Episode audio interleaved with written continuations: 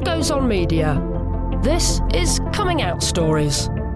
It's a podcast about one of the most important conversations of your life. I'm Emma Goswell.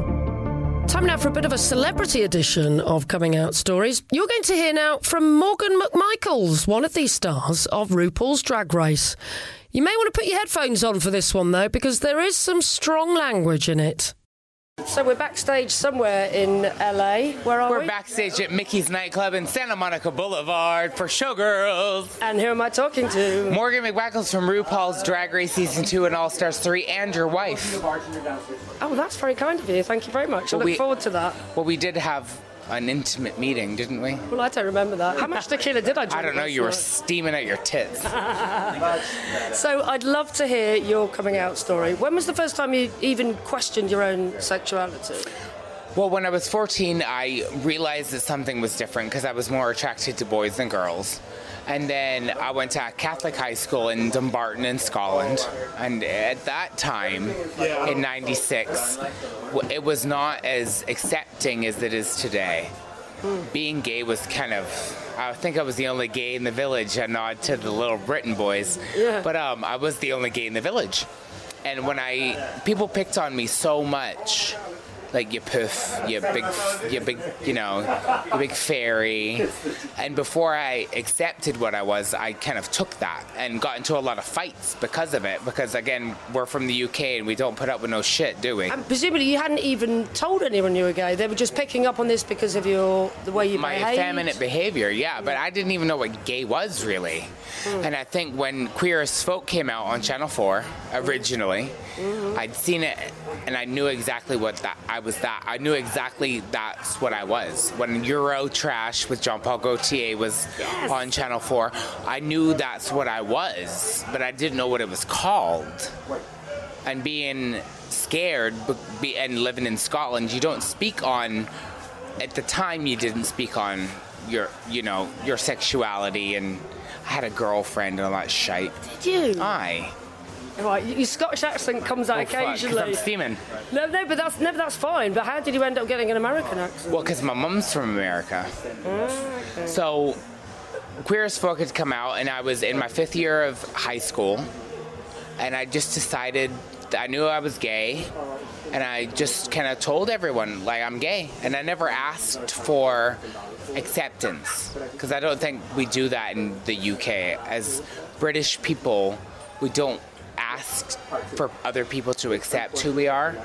We apologize for everything else in the world, but we won't, don't apologize for who we are. Had you accepted it in your own self? Yeah, at that point I had. I'd seen Queer as Folk and I'd watched the movie uh, Beautiful Thing on Channel 4 as well and realized and realized that I was gay. And so when I had come out, I didn't ask for acceptance because that's not what we do as British people. We don't ask for people to accept who we are. Had we you tell actually, them. Had you actually done anything about your sexuality at this stage? How old were you, and had you had a relationship? I was 17 and I messed around with a boy from school, as you do. And, you know, the way I was raised by my parents, you don't apologize for who you are or what you do. If you're wrong, then you apologize for that and then it's good. But being gay was not something to apologize for. So did you come out to everyone at school then? At Oh, I was the biggest poof in the Catholic school. All the nuns and priests hated me. And how do you know that? What did they say to you? Well, I, I dyed my hair pink and I wore glitter and I was the biggest poof ever and I didn't apologize for it.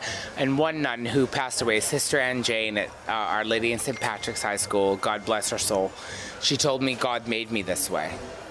She was that kind of nun. She was that real, real God like woman. She didn't even need Lady Gaga. No, she, that was way. Lady Gaga wasn't even born, I don't think. Mm. But she told me, everybody else told me I was wrong and I was going to hell. And she pulled me aside one day and she told me, look, God made you this way. She, he made you fantastic. He made you creative. He made you a, a star. You're individual and your, your star will shine and I'll never forget it. And she's passed away from cancer. And I love her. But she was the best thing from Our Lady in St. Patrick's High School in Dumbarton that's ever happened, and I'll never forget the words she told me. God bless her. So, what was it like coming out to your family then? Was that a big deal? Well, my, my mom is a, my mom is actually here in West Hollywood right now with us visiting. I must just explain that we are backstage uh, after At your the drag show. uh, after your amazing drag show, Mickey's, and your mum has come all the way from Australia to watch you perform in California. But my mom has always been a very strong woman, and she taught us kids to be very strong people and to not apologize for what we do or who we are. And if you're wrong, say you're fucking sorry. And if you know you hurt people, don't do it intentionally. But you can't apologize for what God made you. No, but what was that? Can you remember that initial conversation when you had to sit your mother down and go, "Listen, this is who I am." Oh, Well, I didn't have to sit my mom down. She actually sat me down. Okay, on, tell me how the conversation went. Right. So I was dating a girl, and it, the ended, and she's like, "Look, I obviously I'm your mom." And I'm not a fucking idiot. And I didn't come down with the last shower. so, do you have anything to tell me? And I was like, no. She's like, Thomas. That's my real name. Morgan oh. McMichaels' real name is Thomas. I didn't even know. that. She was like, Thomas, you can be honest. Tell me what's going on. And I was like, well, I think I might like boys. I think I might be bisexual. She was like, babe, you're not bisexual. You like you like boys. You're gay. And that was it. She told me I was gay, actually. She's Very stubborn Scottish woman. She's a cool woman, right? She's a cool woman, yes.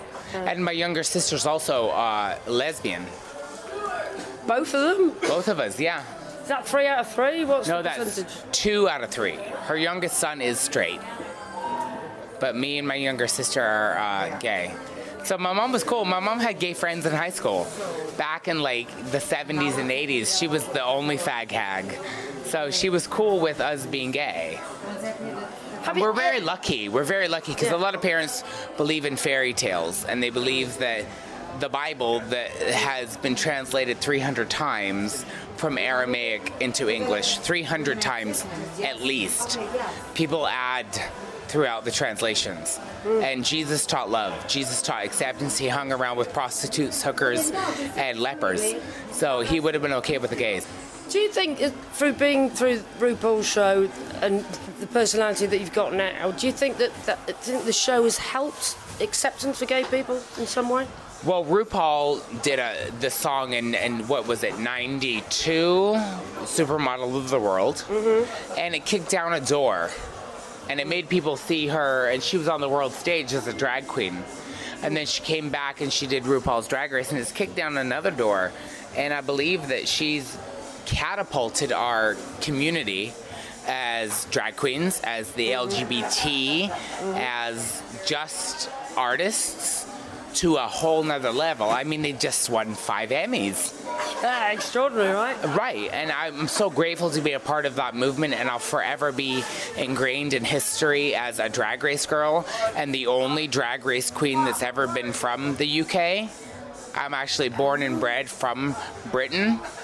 And I love Charlie Hides very much, but he's an American living in Britain. I'm a Brit. I'm a Brit living in America. There's a fucking difference. But you've done so well in your life, and you, do you feel happy now? Do you feel happier now that you're out and living your dream? when you come out, such a weight is lifted off your shoulders, and whether people are willing to accept it or not is really out of your control. Mm-hmm. And I feel like when you come out, and I'm sure you can attest, you find your tribe. You find the people that belong in your life. And we are born into our blood families, but it's the families that we get to choose. It's the people you call every day and the, the people you wake up in a pool of vomit next to. That's your family. Of course, I say that because we're British and you know exactly what I'm fucking talking about. We've all been there. Right. But the, the, our chosen family is our family. And being a drag queen and getting to perform with the most amazing entertainers in the world, this is my family. We fight. I fight with Raven and Trinity and Mariah all the time. But these are our family members. And we would, if someone fucked with them, you would fucking knock the cunt right out of the bastard.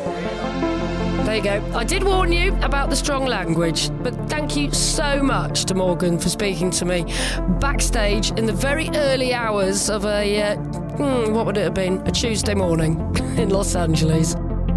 please do subscribe wherever you get your podcasts from. We'd also love to hear from you on Twitter. You can find us there at Come Out Stories.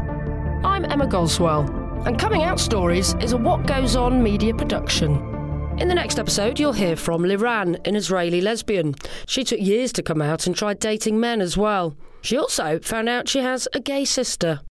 Basically, he kind of represented everything I was looking for in a relationship. But I realized I had feelings for her and not for him. I think that was kind of like the breaking moment for me where I was like, okay, I get it now.